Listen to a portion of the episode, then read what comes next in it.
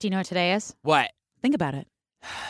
Today is Friday, April 1st. Oh, it's it's April Fools. But it's also National Have Fun at Work Day. You know what that means?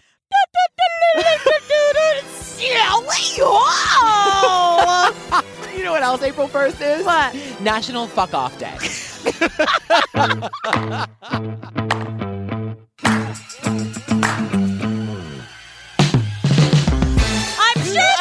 got bleeped in the edit. Hi, Joey. Hi, Ellen Marsh. Welcome to Disappeared, the podcast where Joey Taranto and I talk about our favorite ID show, Disappeared. we do take some detours. A couple of detours on the road, but I mean, why why else would they be here? You know, I actually found out that a couple people don't like our detours. And you know what I have to say about that? What? Happy National Fuck Off Day. I'm just kidding. And if you want more of Joey and I, please join us on the Patreon. That is where we do all of our bonus episodes. We have our ad free episodes. We have our special tiers where you can get first crack at the merch, first crack at our live show. You can get on our close friends circle. All you have to do is go to our website and click the Patreon link. I have to tell you, I'm really getting into our close friends on Instagram I stories. I, I was like, I forgot that this gem is here. I need to use this more. It's a little secret. It's it's, uh, it's we're we're ourselves. we definitely are. But you can catch all of our bonus content. That includes Snapped, See No Evil, Evil Lives Here. We are just finishing up Fear Thy Neighbor, and we are going to start on. I'm so excited I for know, this. I know. Pink Collar Crimes. These are some ladies who've done some shady stuff. It's a bit hilarious. You gotta see these reenactments. Honey, I love a shady lady. That's why I'm best friends with you. Anything else you want to say that's going out today on Silly Hall Day? I always have fun at work with you, so every day is National Have Fun at Work Day. oh, fuck off. Season 7, Episode 7, California Leavin' tells the story of Rico Harris. A former pro basketball player leaves Los Angeles for a new life in Seattle. He's starting a new relationship with someone. He's starting a completely new career in an unknown land. An 1,100 mile road trip up the Pacific coast. He had a lot on his mind driving to Seattle from LA. But after hours of texts and phone calls, radio silence. Jennifer and I were calling each other, and how come you can't get a hold of him? I knew something was wrong because he never not calls me. A discovery in a harsh, isolated landscape yields clues and questions. It didn't look like a place that was easy to have an accident or disappear in. An unresolved mystery that torments friends, family, and police. It was like a nightmare. I would never even a million years imagine that he would just disappear. Can I just say it showed an incredible amount of self restraint on your part to not go, California leaving. I was, it was coming. You you didn't give me a Oh, moment. can we and go back? wa- Can we erase this? Can we go back? Can we go back? Incredible amount of self restraint on your part to not go, All the leaves are brown, and the sky is We're on Broadway, ladies and gentlemen. California leaving. We are in 2014. It is October 9th, and we're in Alhambra. I always thought it was Alhambra. I stand corrected, California, which is just like outside of LA. Yeah. Thursday, October 9th, 2014. It's evening in Alhambra, a small Southern California city within Los Angeles County. 37 year old Rico Harris is about to leave his mother's house for a new life in Seattle, Washington with his fiancee, Jennifer Song. He was really excited. Start something new with Jennifer, become a family. All those things were going to be new to him. Now, on this morning, Rico is making his final move to Seattle, Washington to start a new life for himself with his girlfriend, Jennifer Song. Well, his fiance. Are they engaged? They are fianced. Oh. It seemed like they they said that, I didn't think that they? they've said they were headed toward that, but they hadn't yet gotten engaged. Play the clip. With his fiancee, Jennifer Song. Okay. I don't, I don't know. But let me tell you, I love Seattle. I love So do I. Seattle because it's like, is it East Coast? Is it West Coast? Is it outdoorsy? Is it cool? They don't give a fuck. Seattle's just themselves. It's like the most indecisive, amazing city. I would live in Seattle, except for the rain. I mean, absolutely. The rain but can fuck also, it has the one of the best seasons of the real world ever. Uh, this slap heard round the, The world slap. had nothing to do with Chris Rock and Will Smith. It had everything to do with that with David and what was her name? Um, uh, Iris. no, Irene. Irene. I met her in a Sephora once. I really did, and I went up to her. I was like, "Are you Irene?" And she literally goes, "Uh oh." Oh, of course. I- I'm sure that's her whole life. But also, we had our amazing live show in Seattle where we were in a dry venue during the day in a barn in Seattle. Hey, Seattle. Hi, Seattle. I, can we do Seattle on our tour? We'll do Seattle, baby. We'll do you all. Oh yeah. Rico's hopes and dreams was to eventually get engaged and get married and have children. He really wanted um, kids with me. He would talk about what our baby would look like. So bunch of adorable pictures of this sweet, handsome couple, and Jennifer is here, and she was saying how they were planning their future together. They were planning on getting married and having kids and living their life together. Yeah, and Rico's mom, Mama Margaret Fernandez, tells us that he was super excited to start a new family and have a fresh start with Jennifer. Yeah, they'd been together for two and a half years, but they were long distance this whole time, right? Rico was living in the LA area and Jennifer was in Seattle, but they were both committed to making long distance relationships work. I love long distance I know. You, relationships. you really, uh, you should get long distance relationships, or for me, tattooed on your body somewhere. I mean, I, I mean, I love them because get out of my house. but you know, but whoever coined the phrase "absence makes the heart grow fonder," though, is a little bit of an idiot because absence makes a bitch go crazy. Okay, well, this is good for me to hear because I'm about to spend three months away from my brand new boyfriend. so, not helpful. no, just I love long distance because it's like you know I love you, but get away. You annoy the shit out of me.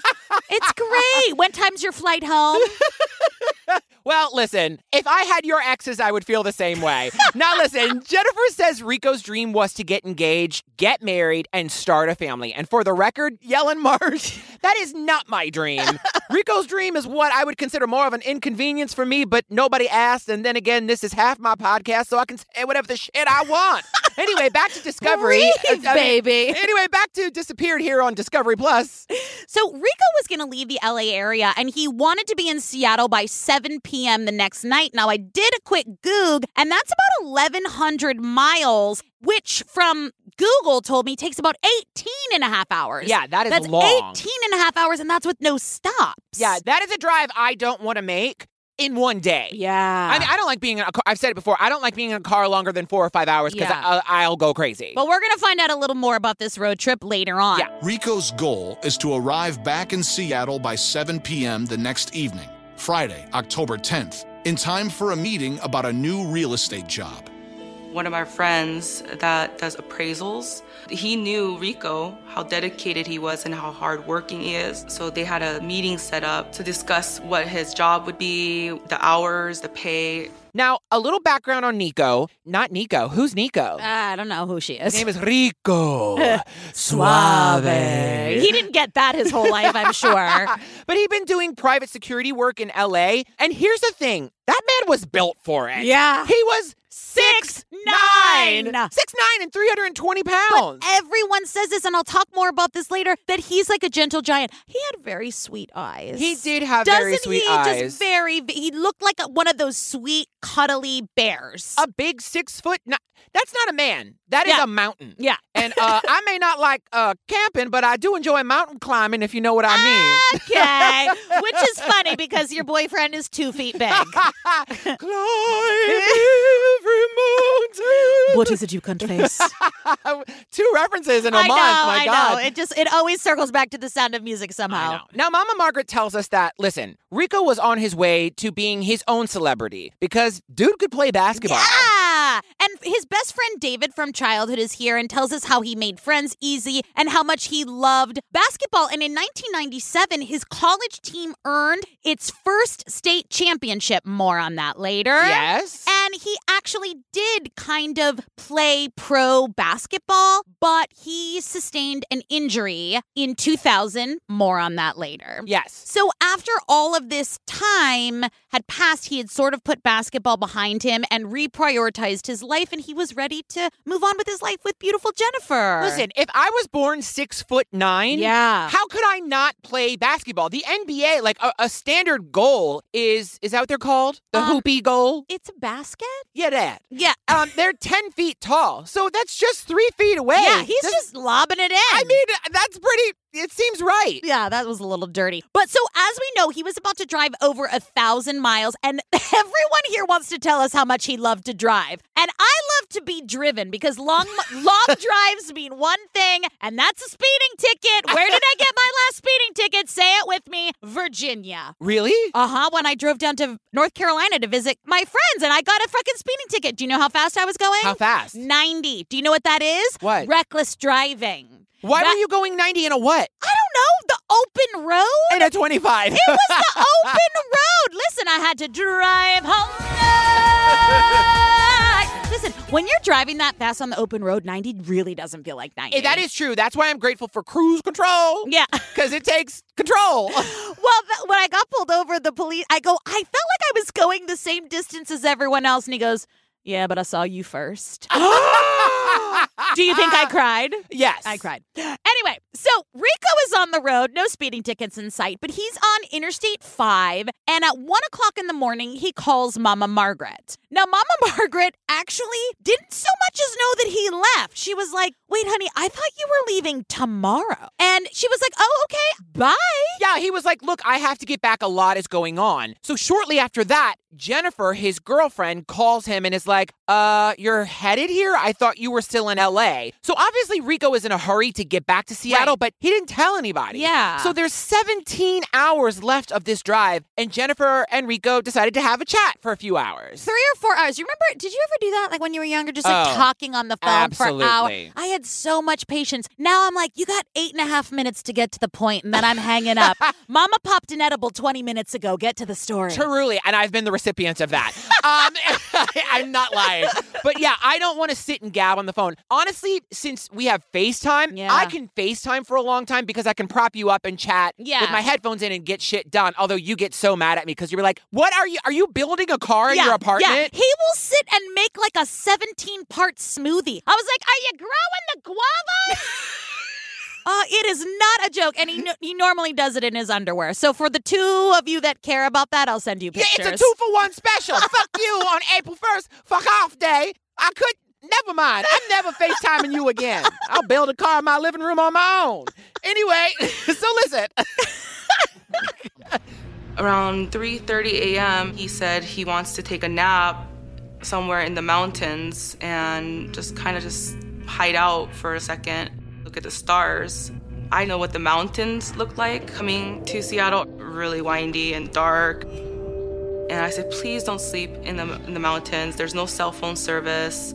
He said, "Okay, well, maybe I'll go to a rest area then." Around 3:30, Rico was like, "All right, I'm gonna take a nap in the mountains." And Jennifer's like, "Oh, good, take a nap." Oh wait, can you not do it in the mountains though? I mean- like she was like, "No, baby, like take a nap. I'm concerned, but like, can you d- d- don't go in the mountains?" No, now listen. If I was six foot nine and 320 pounds, I wouldn't be scared of shit. And I would literally nap anywhere the fuck I wanted to. I would walk into some stranger's house and be like, "Hi, move over. I'm napping." Because what are they gonna do? The man's a giant. It's true. So Rico's like, all right, fine. I'll find a rest stop. So Jennifer goes to sleep for a couple of hours and she wakes up at eight o'clock. And of course, the first thing she does is, you know, call Rico. He answers and tells her that he's near Sacramento. And, you know, he explains, you know, I got gas. They talk for 15 minutes and that was pretty much it. And she was like, he sounded super tired. Yeah. That is a long drive. Yeah. He also spoke with Mama Margaret and he told her that he was going to get something to eat and rest. And she was like, yeah, you do that. That's what you should do. I feel like he was like, Mama, I'm just gonna go get some food. I'm gonna take a nap, okay? yeah, I mean, I still am like that with my mom. I just turn into a little kid sometimes. I think my mom learned a long time ago to just don't poke that bear. It's not worth it. Wait, know that that video that you posted with your mom when you FaceTimed with Harry Connick Yes. Jr.?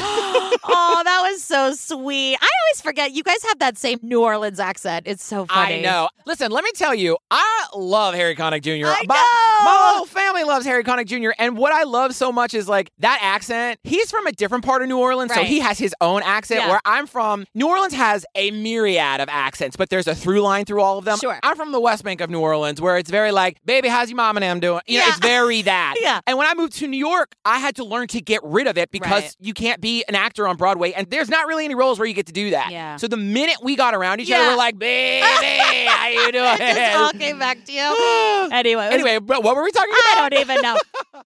So then, all to say, he scooches Mama Margaret off the phone, and then Mama Margaret was like, hold on, calls back, and then she can't get through.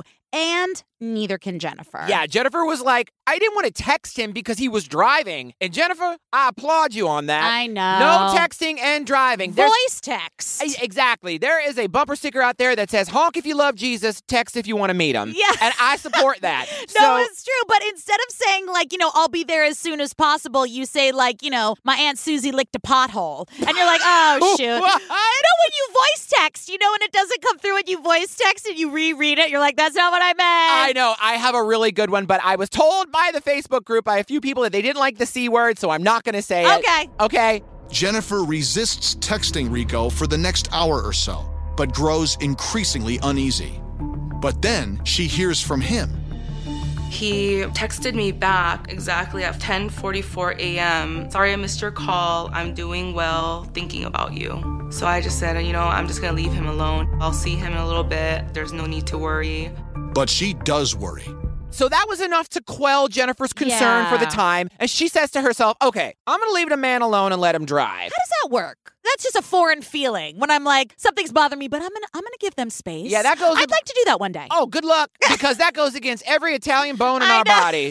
So Jennifer's intuition kicks in later on, and Jennifer's like, "Uh, Jennifer, I have been there. Yeah. I know that feeling. Even if it's me being Italian and paranoid, if I get a gut feeling about something, Yeah. I'm gonna follow it, and that's something we all should do Yep. more. So Jennifer calls back thinking something is wrong. Well, the phone just keeps ringing and ringing, and she figures, well, he's driving through those mountains where there is no cell phone Yeah. cell phone service. Yeah, and, and that is true. Those California mountains are persnickety Oh. at best. But then it gets to be about 7:30, 8 o'clock that night. Now she's like, okay, actually, I am worried. And it kind of turns into a panic, and she calls Mama Margaret. Yeah. And then Mama Margaret, who's been watching way too much Disappeared, says, You can't file a missing persons report until two days. I thought it was 24 hours. Well, here's the thing, Mama Margaret. If you listen to Obsessed with Disappeared, you will know that that number changes from city to city because these people are just making up the rules as they go along. You know, if you're in Breckenridge, it's going to be 20 minutes. And then sometimes if you're in South Carolina, it's two days. So you really never know. We learn that time and time again. The numbers are like, don't, they don't add up. They're all made up. yeah, can we get a uniform number? Yeah. Across America? 20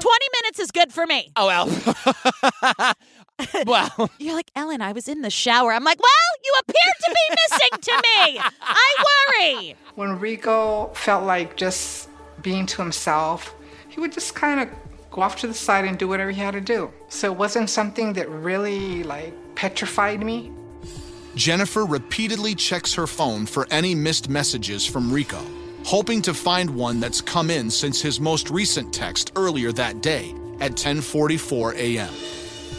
But there are none. now listen, Mama Margaret is here to say that when Rico felt like just being alone and to himself, he did that. Yeah. That's something I can relate to. You know, being a cat dad, it can be hard. Sometimes my cats just ask for too much and I need some space from them little monsters. I love them, but sometimes it's all too much. I mean, I guess you can relate.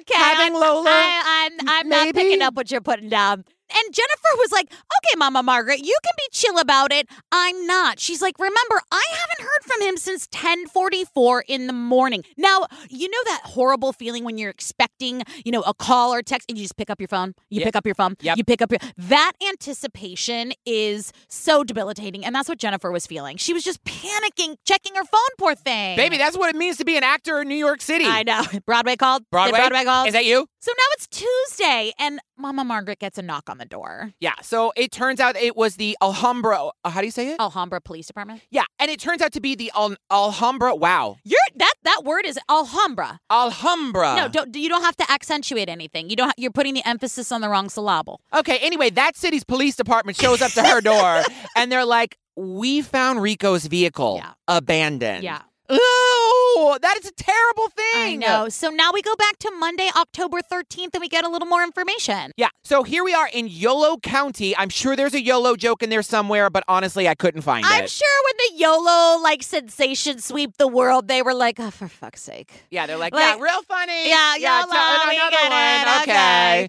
So, but Yolo County is 700 miles south of Seattle, and a sheriff deputy was making a routine inspection of a parking lot in an isolated area when he came across Rico's vehicle. And it was like a rest stop of sorts, but it was like maybe like abandoned or closed down. It was like a parking lot and a rest area, but it wasn't like, you know, on a map. It wasn't populated at all. Right, and it was in the lower site of the Rumsey Canyon area. Now, at first, the deputy didn't think too much of it, Sure. but then he saw the same vehicle the next day. Yeah. And it was sort of like off to the side and it wasn't like in a parking spot. And I was like, I mean, I can understand that. Cause like, you know, you're not like, you know, trying to follow any parking guidelines when no one was around. But all to say this, you know, raised red flags. So at this point, Mama Margaret calls Jennifer and explained how the car was found near the mountain and this isolated area, and then explained it had been there for two days. And Mama Margaret was like, okay, let's file that report now. So now we meet Detective Dean Nyland, no relation to Rose Nylund of St. Olaf. Very disappointed by that. Did you do your research? What? The, whether or not did you check their family tree?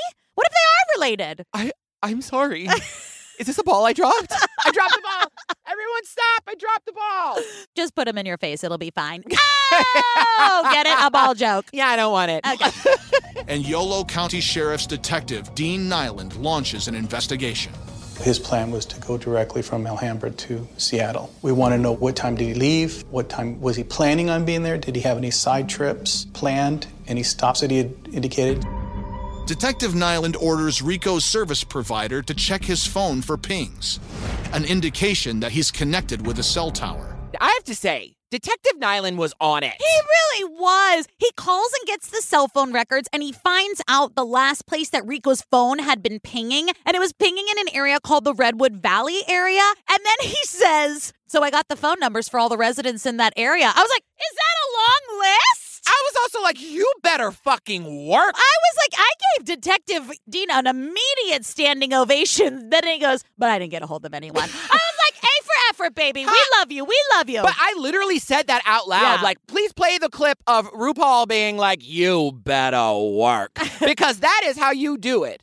And so he couldn't get a hold of anyone. Now, Redwood Valley is 70 Yeah. miles from the lower site uh, parking lot where Rico's car was found. 70 miles, that is very far. Yeah. And they do a quick inspection of the car, and the car was out of gas, and the battery was dead, and it looked like it had been ransacked. I mean, Do you want to tell your ransacked story? should I tell it really quickly? Just really quickly. Okay, y'all bear with me, okay? This is what we do. We have side stories, and I like to share them with you. Okay, go. So my mom called. I used to FaceTime my mom all the time. And she'd always be like, I'm very busy. I can't talk. I'm like, you ain't busy.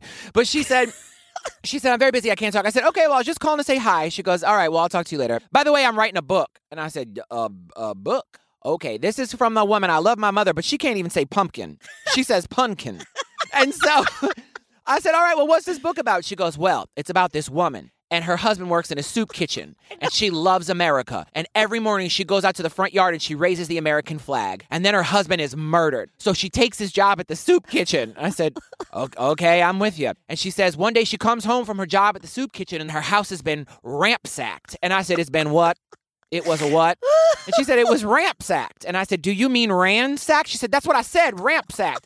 So she calls the police, and the police show up and they go, Ma'am, You've been rampsacked. then she goes, so the police leave. They're like, we can't help you. So she goes into her bedroom and she opens up a drawer in the dresser and an envelope falls out. She opens up the envelope and there's a letter and it says, if you're reading this, you've been rampsacked. Fast forward to the end, the lawyer did it, but she still loves America. I've heard that story a hundred times. I laugh every time. The minute they said ransacked, I wrote, "Tell Joey to tell his mom's ransacked I mean, story." my mother, the next Tom Oh, Clancy. that- I, that- I just, I can't. We had CDs all over the place. Uh, we had papers on the floor. His California driver's license was in the car. And some other uh, credit cards. Detective Nyland questions whether it was Rico who drove his car to the lower site parking lot. And if it was, whether he could still be somewhere nearby, perhaps lost or hurt. Not in the episode. I found in some of my side research, all of his credit cards except for one was also in the car. oh, wow. Yeah. And listen, I immediately was like, well, his car has been. Have you, have you ever had your car broken into? No. I was I have twice and I'm like, number 1, why do I have so much stuff? Cuz they just throw your stuff everywhere whenever they break into your car. So I thought his car had been broken into. Well, I will say, in a robber's defense, they probably broke into your car thinking it was a target because you do have so much shit in your car. Listen, guess what? Do you need an umbrella? I have one. You, you're going ice skating? I have those in the trunk. You going boogie boarding? I have a boogie board in my trunk from two summers ago from when we went to Asbury Park, but it's still in there. You never know what you need. Listen, you never know when the Lord will call you to boogie board. Oh, oh, God. Eh, But it is true. Anyway, oh, the Wells Fargo wagon is a coming down the street. So Detective Dean tells us how this terrain is it's crazy. It's mountainous, it's dangerous. It's right by a place called Cache Creek River, and there's mountain lions. And I just I'll I don't back down from a fight, but I am not fucking with mountain lions. Absolutely not. Basically, it's a place where you could easily be injured or lost. So, a search and rescue team is ordered. Baby, I'm going to say it again. Detective Nyland is on it. Yeah, he is. on it. Now, no one found anything around the car, but when they got down to the creek, they found footprints belonging to a very large person. Remember, Rico is six nine, so those hoofs are noticeable. Yeah. His shoe size was size 18. 18.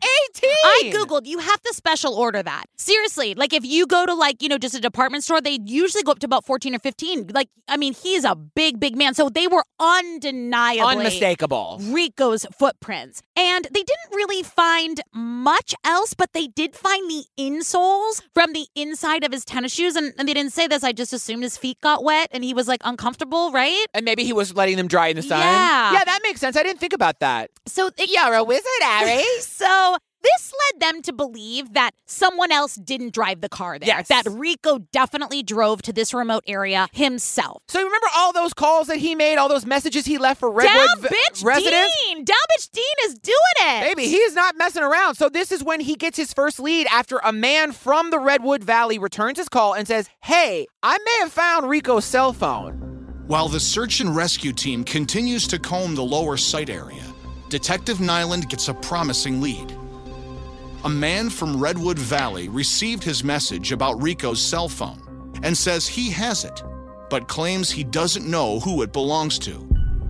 He tells Detective Nyland that he, his wife, and grandson found the phone with a backpack. So this man is a grandfather, and he and his wife and their 10-year-old grandson, they're driving along the road in Redwood when the grandson is like, "Hey, that's a backpack on the side of the road." So they pull over and decide to check it out, which I would never. I can't. I'm so happy you said that because I was like, that is a very nice gesture. And I'm so happy these people are kind, but they are obviously not from New York. Exactly. Because if I see a backpack or a suitcase or a suspicious package, it is 100% a bomb. And I am absolutely turning the other way and not getting near it. So they basically get the backpack and they're like, Ollie, Ollie, oxen free. you know, they're kind of like yelling. And then they take the backpack, which is always an interesting moment. I have found people's IDs, keys, phones, and I always have that moment. Is it better that I take this right now, or should I leave it in hopes that person comes back? But then I think, what if a bad person gets it? I trust myself. You know what I mean?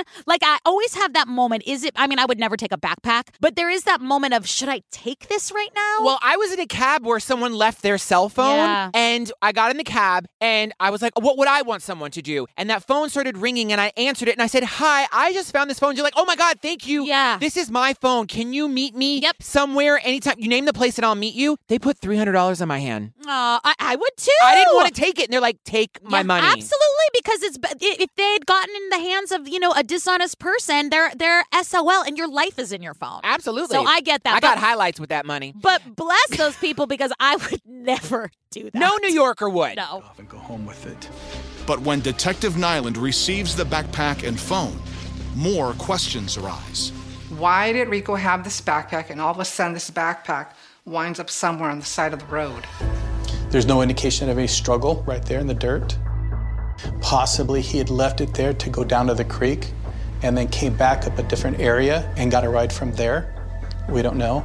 This is the time they start to run through like a million scenarios in their head. Did he put the backpack down and go to the creek? Why is his backpack on the side of the road? Why would he go somewhere without his backpack? Did Paul McCartney die in a car accident in 1966? I have a lot of questions. I know you do, baby, and I got zero answers for you. But we should say that the backpack did get to Detective Yeah. Nyland. And so they went to where they found the bag. There was no indication of a struggle. You know, they're thinking, well, perhaps he left it there when he went down to the creek. And when he came back up, he came back up on a different spot Yeah. and was lost and couldn't find it. And then he hitched a ride. Right. There's so much to speculate. I know. In the backpack was a set of jumper cables, and also in his backpack was his cell phone. And they look at the cell phone and they find something a little weird. Also, again, our worst nightmare. Yeah. I'd be like, enjoy the penis parade. That is my camera roll, Officer Nyland. Wieners, butts, and drag queens. Oh my. Never scroll on a gay man's phone. I learned that lesson the hard way.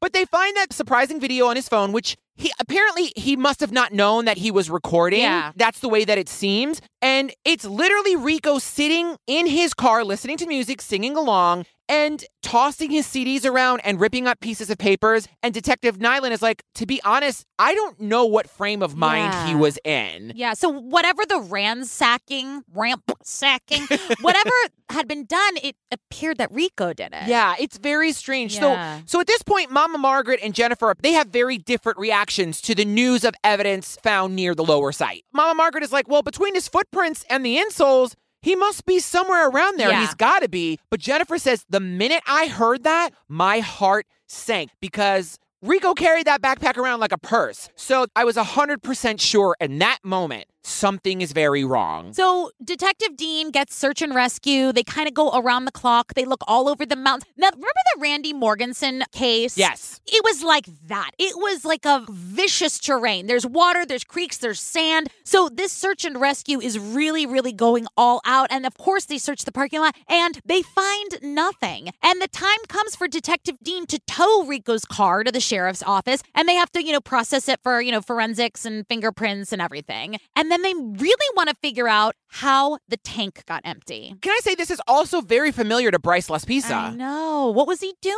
I, where is know. Bryce, that poor baby? So what they know is Rico had filled up his tank in Lodi, and he had 20 gallons of gas, which would have left him about 13 gallons by the time he got to the lower site. Then they think he ran out of gas, but continued to use his battery with his radio until the next morning. Right. So I had to do a little bit of side research. Now listen. You we- love side research. I know. It's I don't I'm proud of you, my little A plus student. I mean, listen, everyone has played Russian roulette with a quarter tank of gas. Oh, and yes. you, you run out of gas Yep. once and you will never do it again. Nope. I used to do that all the time. My mom would be like, fill up your tank, fill up your tank. Then you run out of gas. And when it hits a quarter tank, you'll never do that again. But here's the thing. I had to Google how much gas is used while a car is idling, and it's about half a gallon to 0.7 gallons while it's idling. So if he had that 13 gallons, that kind of does time out to him just running his car the whole time, which is wild because why didn't he stop at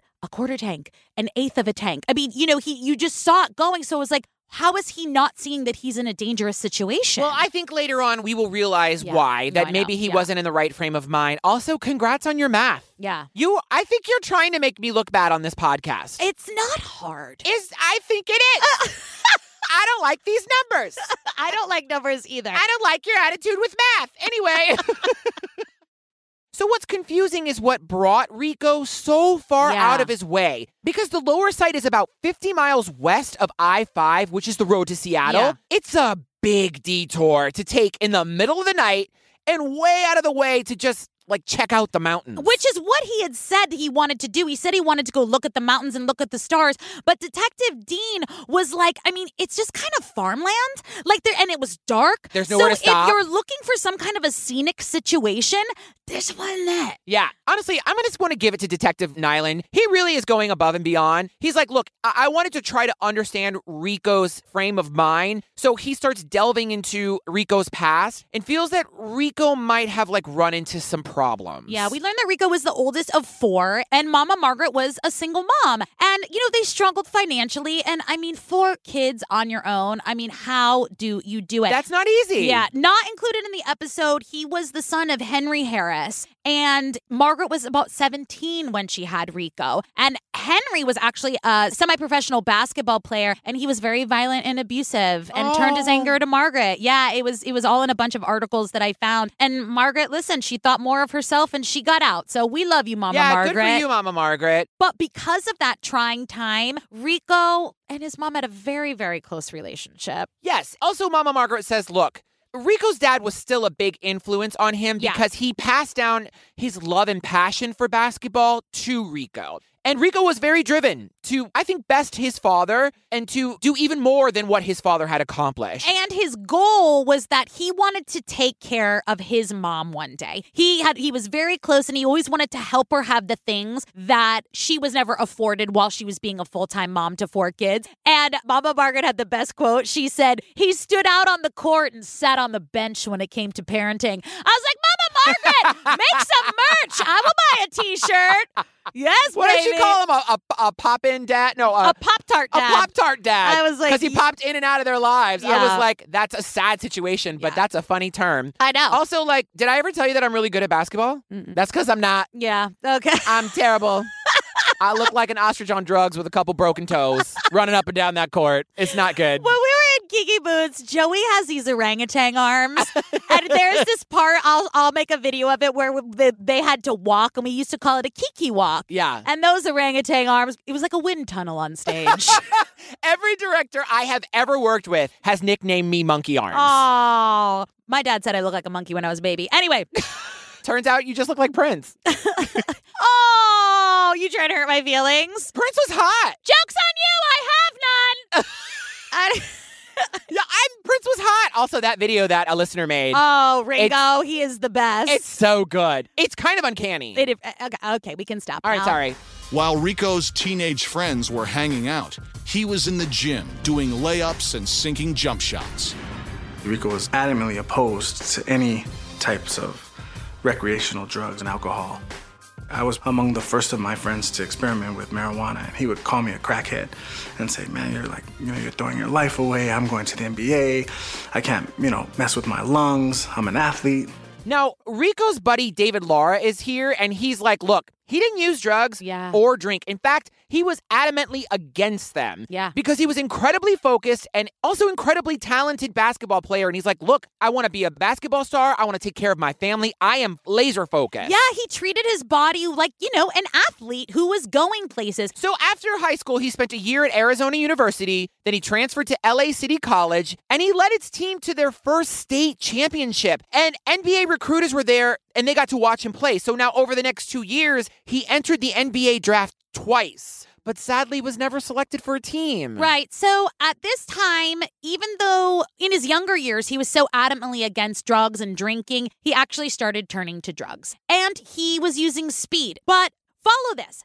He was sort of using the drugs to further his career. By that, he could go and work out at the gym, you know, shoot hoops for 10 hours. More practice meant getting better. I'm going to use this drug to further my career, which is a obviously such a detrimental mindset, but he actually was using it sort of in like a weird positive way. I know it's really sad, but also the problem is the sleep deprivation. Yeah, of course, and it's what not healthy. No, no, no, and what it does to your body and your moods and your your mental health. It's really it's a it's a terrible, insidious drug. So, friend David said, you know, he thought he could handle this. Uh, He thought he could handle using even when it was apparent that he couldn't, and ultimately it hurt him and his ability to perform at a high athletic level. But then he was hired by the Harlem Globetrotters. I love the Harlem Globetrotters. Okay, I love that. My dad took us to see the Harlem Globetrotters when we little. To this day, it remains one of the funniest shows I've ever seen. Ellen, my dad took us whenever they came to New Orleans. We always went, and my dad. Okay, Okay, don't- for, oh, make me cry. Oh, my baby. But it's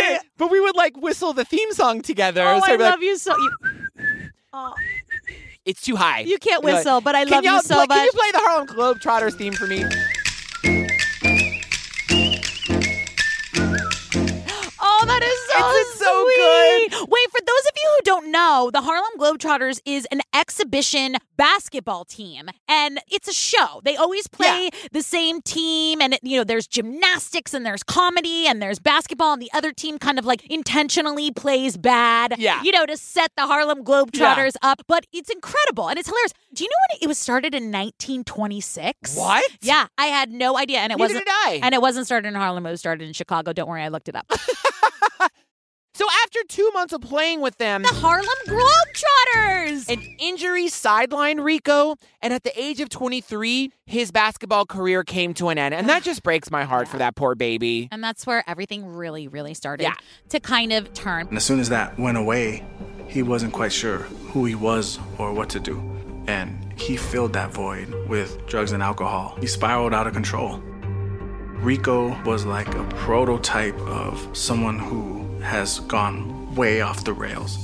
I'm going to get choked up. When you have such an ambition to do that one thing, right? I mean, it's the same for us, right? That's all. If anyone from ages like five to like yesterday asked me what I wanted to do, it was always I wanted to be on Broadway. And when you are that focused and that ambitious to one thing, the idea of that being taken away from you, that sounds suffocating to me. You know, Yeah. that just sounds like that's all he ever wanted. Yeah, it's heartbreaking. And you know what? We've seen in our business, we've seen Yeah. what what those injuries can do. One of my best friends, Danielle, was probably one of the best tap dancers I've ever seen in my life. And she was about to be on Broadway. She had been doing 42nd Street in Germany. She had an injury and that her knee swole and they drained it, which was what you're not supposed to do, and it destroyed her knee and she could never dance again. I mean that it, it's dev- I don't. How do you even go on? How do you go on when there's one thing you want and can do in your life and Yeah. you can't do it anymore? you have to redirect your dreams. But unfortunately, Rico continued to spiral. You know, using drugs and alcohol. A couple years later, he was arrested for public intoxication, and sadly, in jail, he ran into someone that he knew. It's so sad. He did run into his father who was behind bars, and his father didn't recognize him. Why do you think that was? I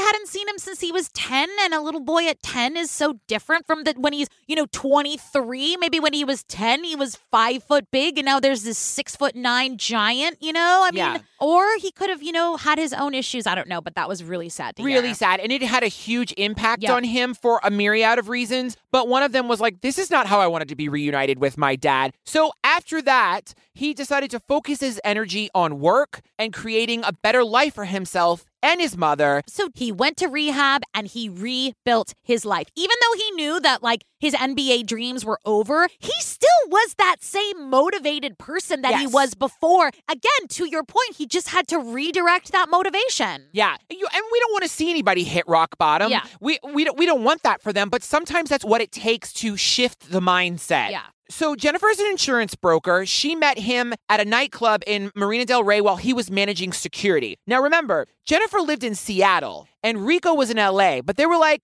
let's make this work. And they had a long distance relationship. They chatted on the phone and they texted all the time. Oh, love it. I don't need to see your man toes around me. In September 2014, they were making marriage plans, and Rico moved into Jennifer's Seattle townhouse. The last conversation that I had with Rico was a conversation where he said he was going to explore this new love, what that means, you know, family, marriage, all those things. Now, Rico was moving into Jennifer's house, and I can understand this. He felt a little bit of out of sorts because he was moving into her space. Yeah, I I've been with someone where I moved into uh, I had an ex that I moved into their apartment. Yeah. and it was also a studio. 26 and stupid. Joey, if I could go back to 26 year old Joey, I would say, don't do, don't do it. I thought you were saying you lived on the corner of 26th and stupid. that too.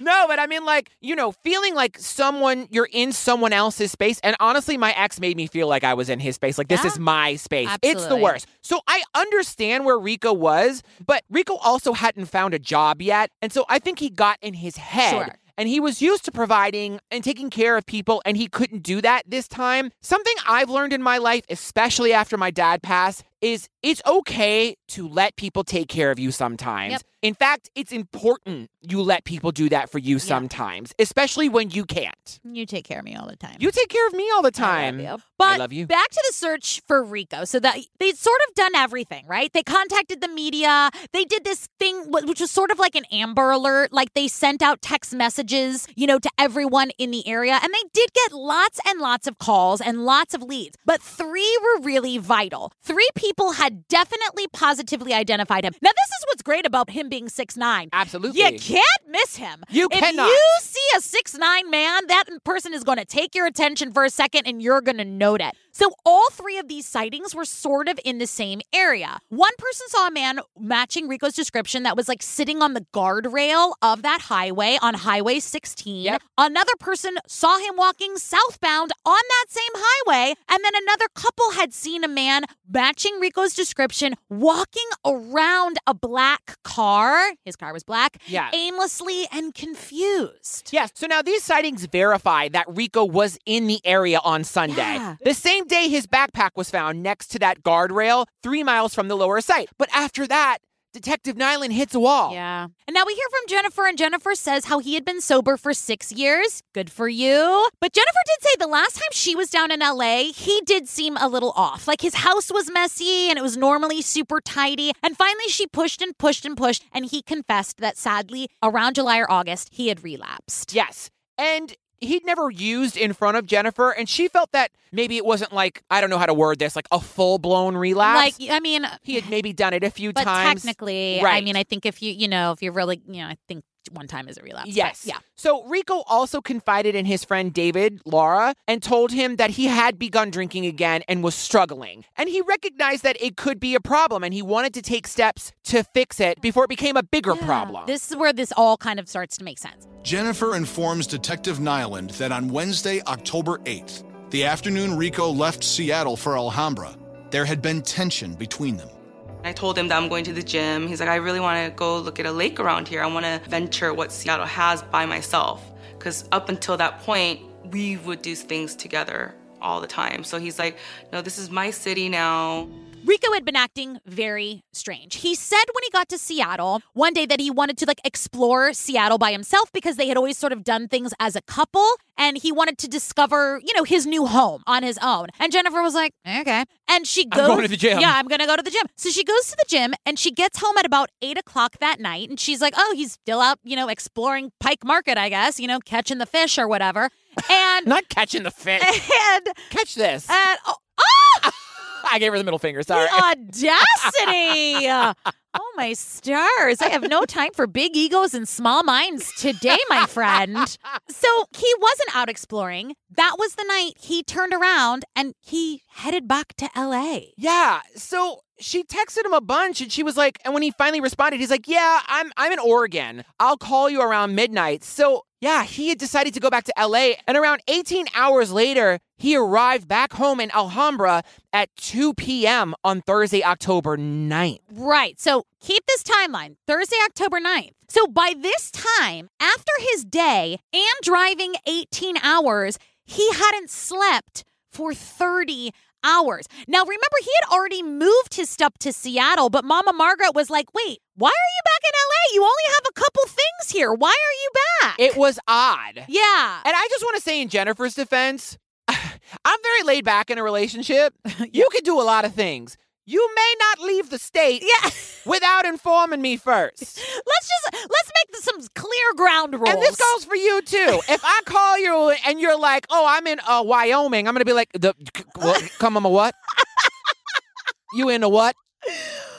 We didn't discuss this." Everyone is confused. So that night, Rocco takes his brother Tito out for dinner, and then they hung out after work. And then before anybody knows anything, he turns around and drives back to Seattle. And we're back at the day that Mama Margaret had no idea he was going to leave. And Mama Margaret was like, Well, I thought he was going to lay down and sleep and then leave in the morning. Yeah. So by this time, he had turned around, packed his stuff, had dinner with brother Tito. He's back on the road. Now, this puts Rico awake for 40 Forty hours. hours. And it is safe to speculate that some kind of drugs had to be keeping him awake that long. I mean, my heart breaks for him. The thing is, is that addiction is a disease. And, you know, that disease sometimes can lead you down a very dark path. Yeah. And my, my heart breaks for him because, uh, you know, obviously he needed help and he just found himself in a place where he wasn't accessible and so we, we just we don't know we, we we don't know we can only speculate Right. So it's October 19th. That's about a week later, and someone said that he was driving along the highway at 5:30 in the morning and he looked over to the side and he saw a large man walking sort of in the dirt part of the road. So, remember that day they found the footprints? Well, they found more footprints, new footprints. Yeah. And the deputy that went to investigate wore a size 16 shoe and the footprints were bigger. Yeah. And remember he wore a size 18. So,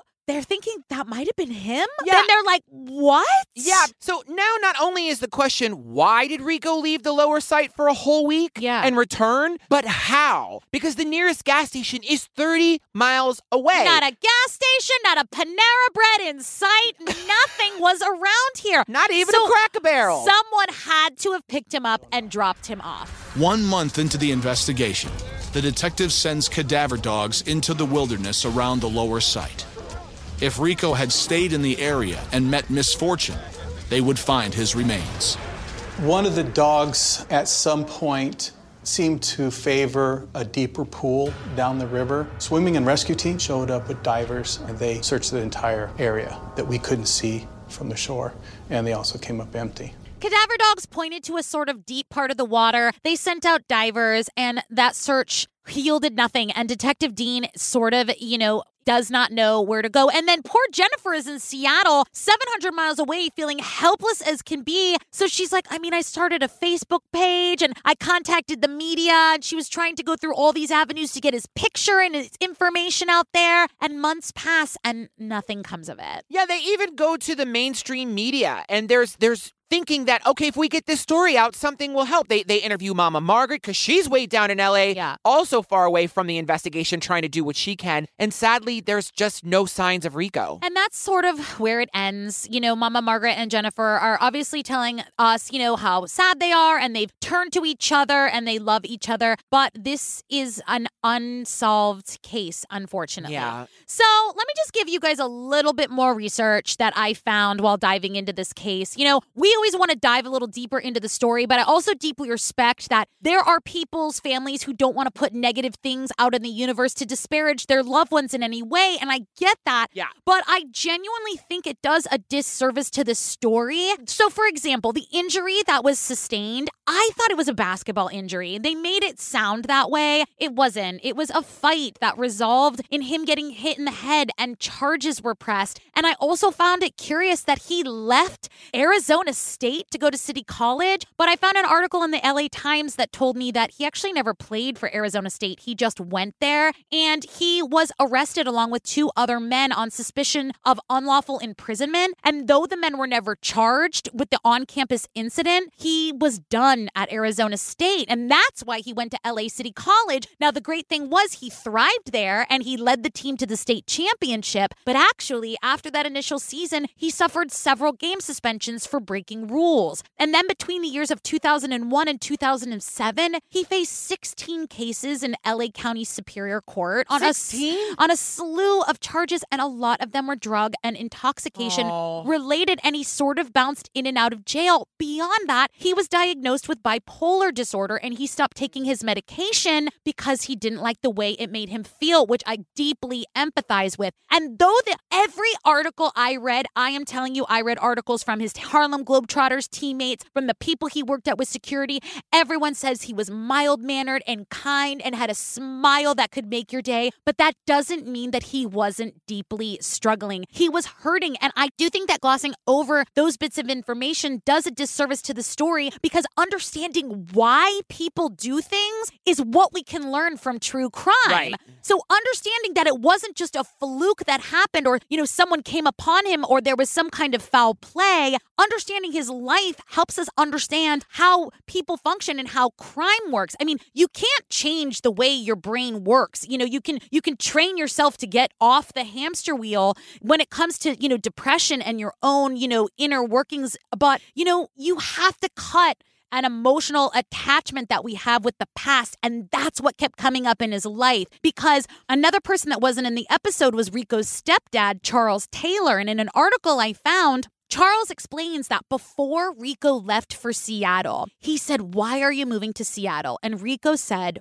this is a quote. Well, I'm ashamed of the things that happened down here, and I want to start another life. And I get that because letting go of the past, you know, you can't forget what happened in your life. You can't Yeah. let go of it completely, but we have to forgive ourselves and give ourselves permission to move on. And I feel like he was really tortured by that. Yeah.